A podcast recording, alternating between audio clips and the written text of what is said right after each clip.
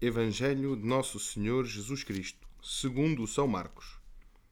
Naquele tempo, Jesus tomou consigo Pedro, Tiago e João e subiu só com eles para um lugar retirado no alto de um monte e transfigurou-se diante deles.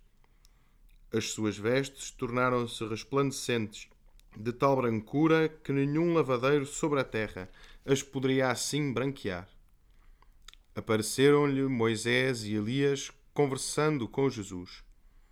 Pedro tomou a palavra e disse a Jesus: Mestre, como é bom estarmos aqui.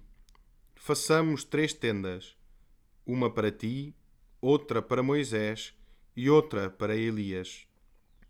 Não sabia o que dizia, pois estavam aterrorizados. Veio então uma nuvem que os cobriu com a sua sombra e da nuvem fez-se ouvir uma voz: Este é o meu filho muito amado, escutai-o. De repente, olhando em redor, não viram mais ninguém a não ser Jesus sozinho com eles.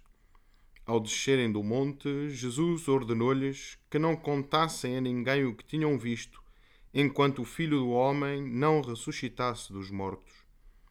Eles guardaram a recomendação, mas perguntavam entre si o que seria ressuscitar dos mortos.